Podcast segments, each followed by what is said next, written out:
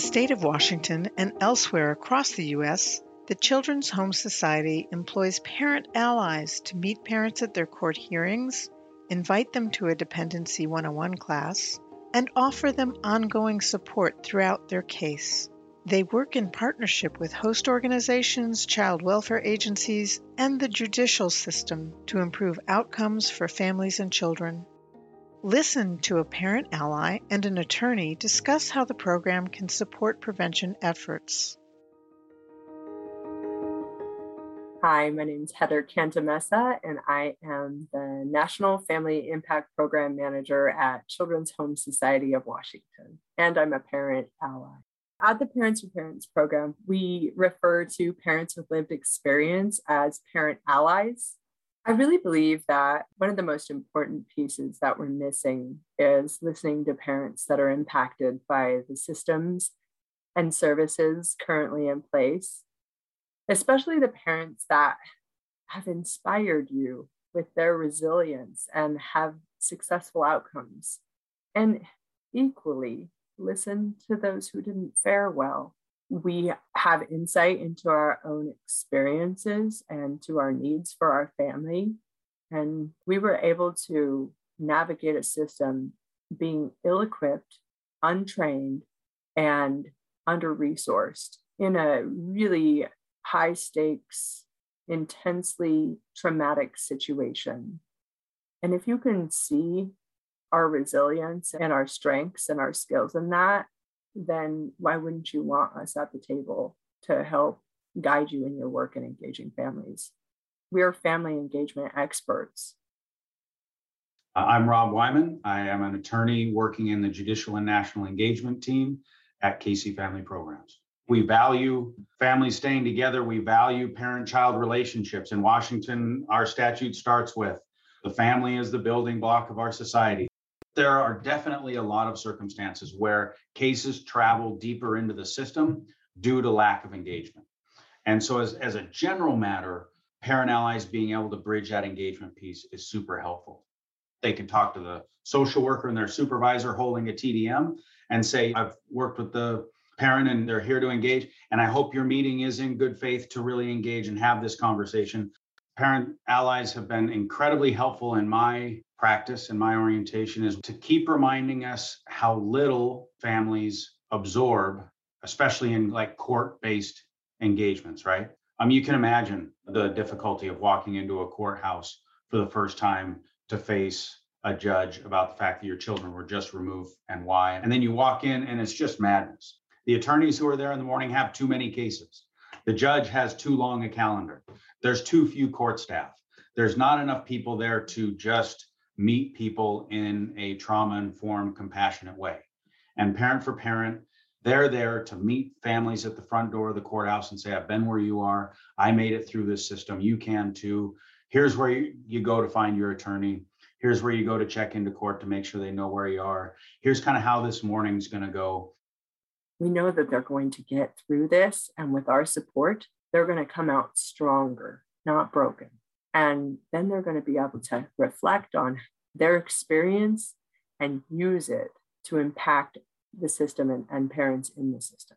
Everyone else is trained about the system and how to do their job in the system, from attorneys to the social workers, case managers, I mean, even volunteer children's court reps and foster parents receive training.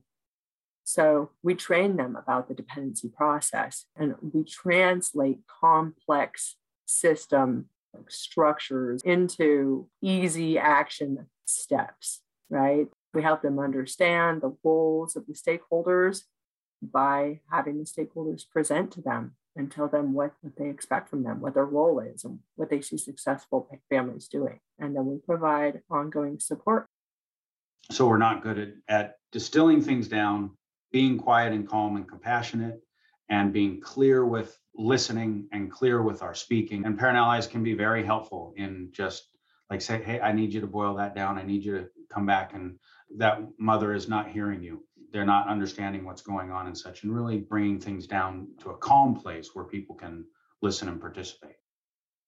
Once they successfully navigate and their case is closed, we bring them on board we have a clinical supervisor to help navigate some of the emotional health considerations that you could think about when you think about re-entering a system that was so traumatic for you.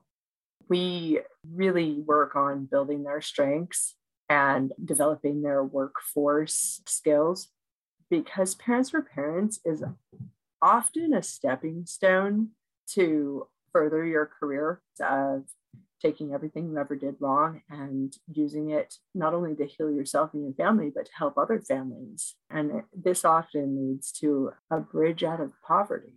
I know that agencies are being pressed to do a better job at engaging parents and families, and they feel like they have to choose.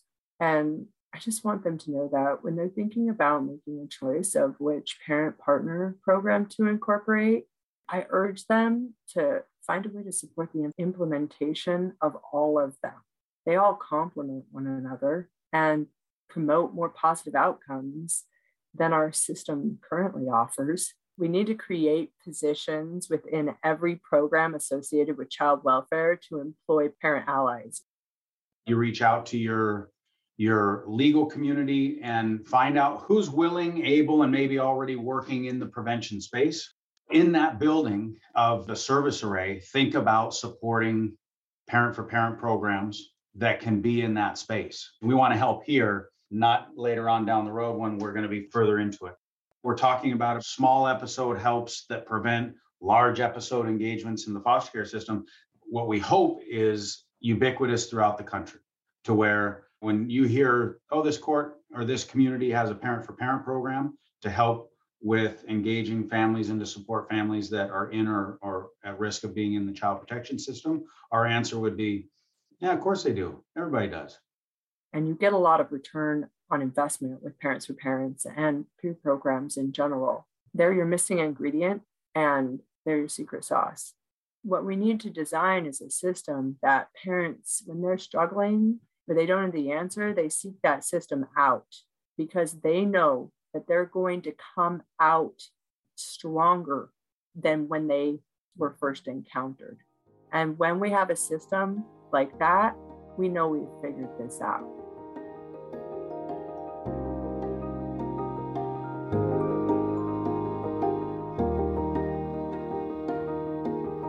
You've heard how agencies get a lot of return on investment by engaging parent allies and peer programs in general. Where can you find a place for parent allies in your prevention work? How does your organization listen to parents impacted by your system and services?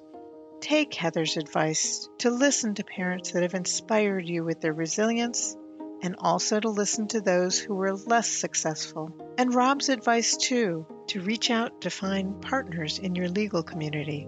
This advice can help you build a collective vision for prevention to hear more about how the Children's Home Society of Washington's Parents for Parents program aligns with Family First Prevention Plan goals, watch the recorded webinar Visioning for Prevention Transforming Partnerships to Achieve Change, available on our website at capacity.childwelfare.gov/states.